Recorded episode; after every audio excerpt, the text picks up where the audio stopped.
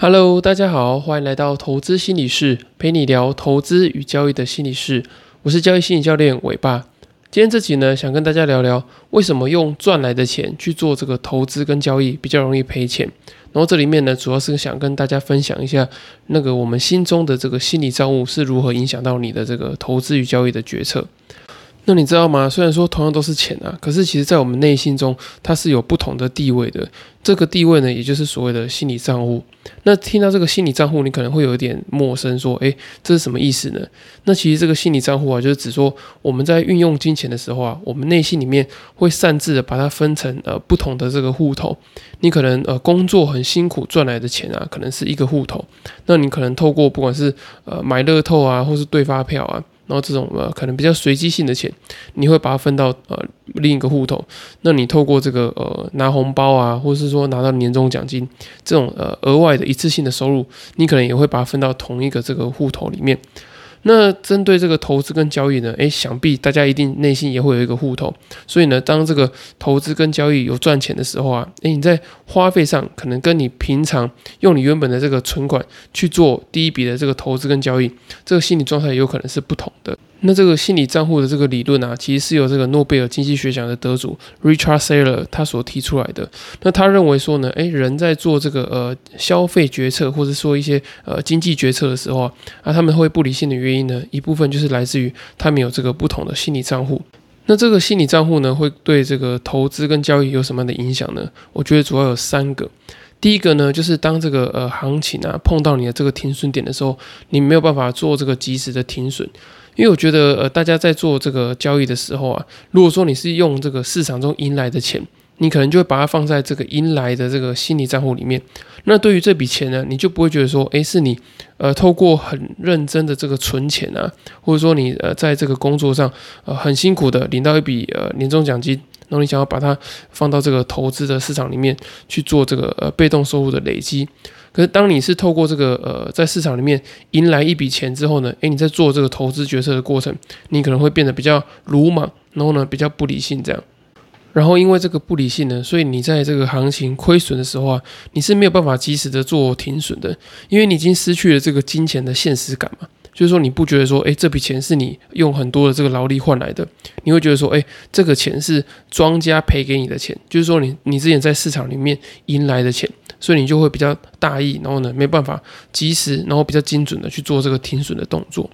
那第二个缺点呢，就是我觉得你会没有办法好好的去做这个资金管理，因为我们在理性上会觉得说，哎，好像每一笔资金都是相同的嘛，不管是我原本呃既有的这个存款的这个投资资金，还是说我从市场上赚来的这个钱，我们理性上应该要觉得说，哎，这些都是一样的。可是，其实透过这个心理账户，我们可以知道说，诶，我们每一笔钱的这个权重可能是不一样的。我们通过自己劳力累积的钱，它的权重可能是比较高的。我会觉得说，哦，这笔钱我可能要好好的守住，因为这是我很辛苦赚来的钱。可是呢，当你投资赚来的钱的时候呢，诶，你可能对它的权重可能就不会那么高。你会觉得说啊，反正这笔钱是有点像是呃，可能意外之财啊，或者说呢，呃，市场给你的这种呃额外的钱，你可能就不会很仔细的去呃在意这笔钱要怎么样的去做管理。所以呢，我觉得当你有这种呃赚到投资上赚到比较多钱，需要再投入的时候，你在心理上会比较难去做这个资金的管理。那第三个缺点呢，就是我觉得你会容易有这个呃风险偏好比较高啊，或者说你会有这个过度杠杆的状况。因为当你把这笔钱啊视为是你在市场中赚来的这笔意外的这个钱，或者说是一笔额外的钱的时候呢，诶，你比较容易在决策的时候呢，诶，比较。轻忽呃，这接下来会遇到的这个风险，例如说，有些人啊可能会把这个投资赚来的钱啊，就拿去买这个期货啊，买选择权等等的，就是因为他知道说这笔钱其实是他额外赢来的钱，他不会特别的去重视它，所以我觉得这对于这个杠杆跟风险的呃管理上都会有一定程度的这个呃阻碍，所以我觉得理清你自己是不是有这个心理的账户是非常重要的。你要做说，诶，你当下的这个决策，是因为诶，你用这个市场中赢来的钱，所以你才觉得呃呃，好像没有关系，赔掉没有关系。那当你有这样的想法的时候，你必须要赶快的去自我觉察到，然后去终止这样的做法，不然你很有可能就是你在呃这个市场中赚到一笔钱啊，假设说是呃五万块好了，那你就说，哎，这五万块没什么，你就把它拿去做这个期货跟选择权，那结果你可能呃这笔五万块变成说呃赔了这个七八万或者十万块，那这对你来说呢，都是会一个蛮大的这个伤害。那你听到这边呢，你可能会觉得说，哦，原来心理账户啊，或者说在市场中迎来的这个钱，其实对于你的这个呃交易心理的状态是有一定程度的影响。那你会想说，要怎么样去克服它？所以呢，我这边想提供大家三个我觉得还蛮实用的建议。那第一个呢，就是我觉得你要去好好的去核对说，诶，你现在账户里面所有的资金的状况，你可能要有一个定期检视自己呃可用资金的这个机制，因为当你呃透过很务实的去盘点你每一笔钱的这个收入啊跟支出，还有你呃怎么样去赔掉这些钱的，那你会觉得比较有这个金钱的这个现实感，然后呢，你就会去降低这个心理账户的这个不同，就是你不会再把呃你投资赚来的钱呃视为是不同的钱。因为你定期的去检视这些绩效嘛，你重新的去核对啊，去盘点这些钱之后，诶，你就会知道说你的账户已经重新整理过一次了，所以你那个心理账户的这个心态就比较容易去归零。那当你去很仔细的去检视说，诶，你的账户之后呢，诶，你就可以再做一个新的呃资金管理啊，或是风险的管理。那第二个方法呢，就是我觉得大家可以适时的把一部分赚来的钱，然后把它领出来，就是所谓的这个出金。然后呢，如果说期货的话，你就会把这个保证金户头里面的钱把它出掉一些。那如果是股票交割的户头的话呢，你就可以从这个交割款里面拨一部分的钱出来。那这一部分呢，是让你呢去降低你的这个获利的太高涨的这个情绪。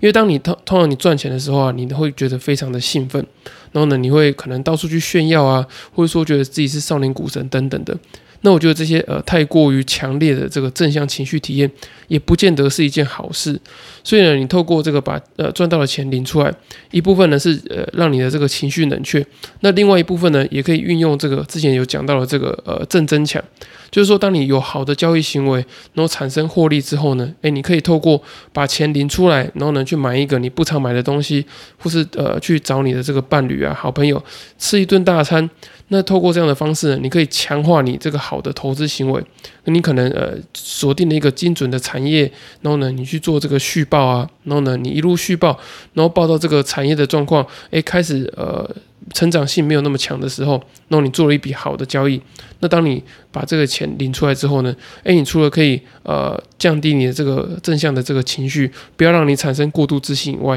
然后你也可以像我刚刚讲的，就是可以让自己呢呃在刻意的去练习，跟刻意的去奖励这个好的投资行为。那最后一个建议呢，就是你可以去事先的去设定说，诶，你每一个账户啊，你要怎么样去使用，然后呢，先做好这个呃账户的管理。那你看哦，我们自己在做这个心理账户的时候啊，我们是不是在内心中会把它默默的分成几个账户？那我们不如把它反过来，就是我们真的去把这个账户呢做好几个分类。例如说呢，你有一个账户呢是做这个呃短线投资的、短线交易的，那有些账户呢是做这个长期投资的。你看你是要开两个券商啊，还是说呃是用什么样的方式？你就实际上把这个户头分出来。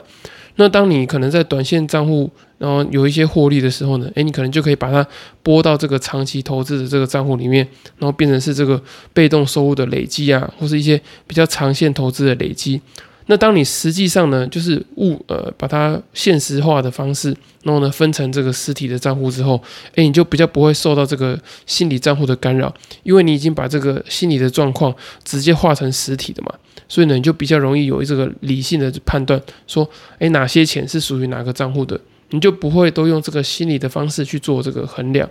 所以我觉得以上三个建议啊，是提供给大家去做这个参考的。那我觉得正视自己的这个心理状况啊，是非常重要的。为什么我们会有这个心理的账户呢？就是有时候我们会在遇到痛苦的时候啊，我们会欺骗自己嘛。就例如说，像刚刚讲的，你是用这个市场中赢来的钱。然后就像我们在这个呃看到很多赌博的案例都是这样，就是你赌博赚到的钱啊，你可能很容易呢就会把它拿去再赌下一次，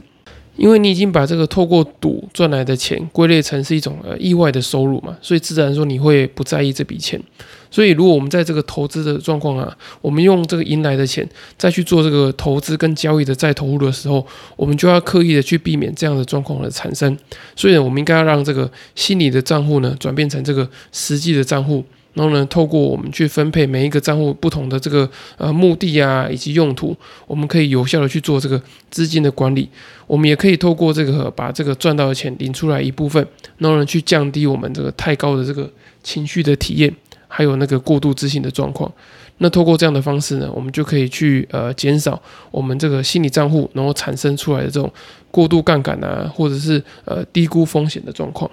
好，以上就是今天的内容。那如果说你还是觉得说自己在这个心理账户上面呢，好像有一点这个没有办法去做这个自我的觉察的话呢，也欢迎你购买我新出版的新书《在交易的路上与自己相遇》。相信在书里面呢，诶，你可以找到怎么样去觉察自己这个心理账户的状况，也能够找到相对应的这个处理的方法。那如果说你没有办法呃透过新书的方式呢，啊慢慢的去找寻自己的答案的话呢，也欢迎你报名我这个八月十三号的这个交易心理团体的课程。那在里面呢，我们会呃帮你去分享你自己的个人的经验啊，然后呢让你知道说，哎你自己在呃心理的状况上怎么样去影响到你的这个投资跟交易。那也会帮你呢去整理你心理状态跟这个投资商品以及交易策略这个关联性。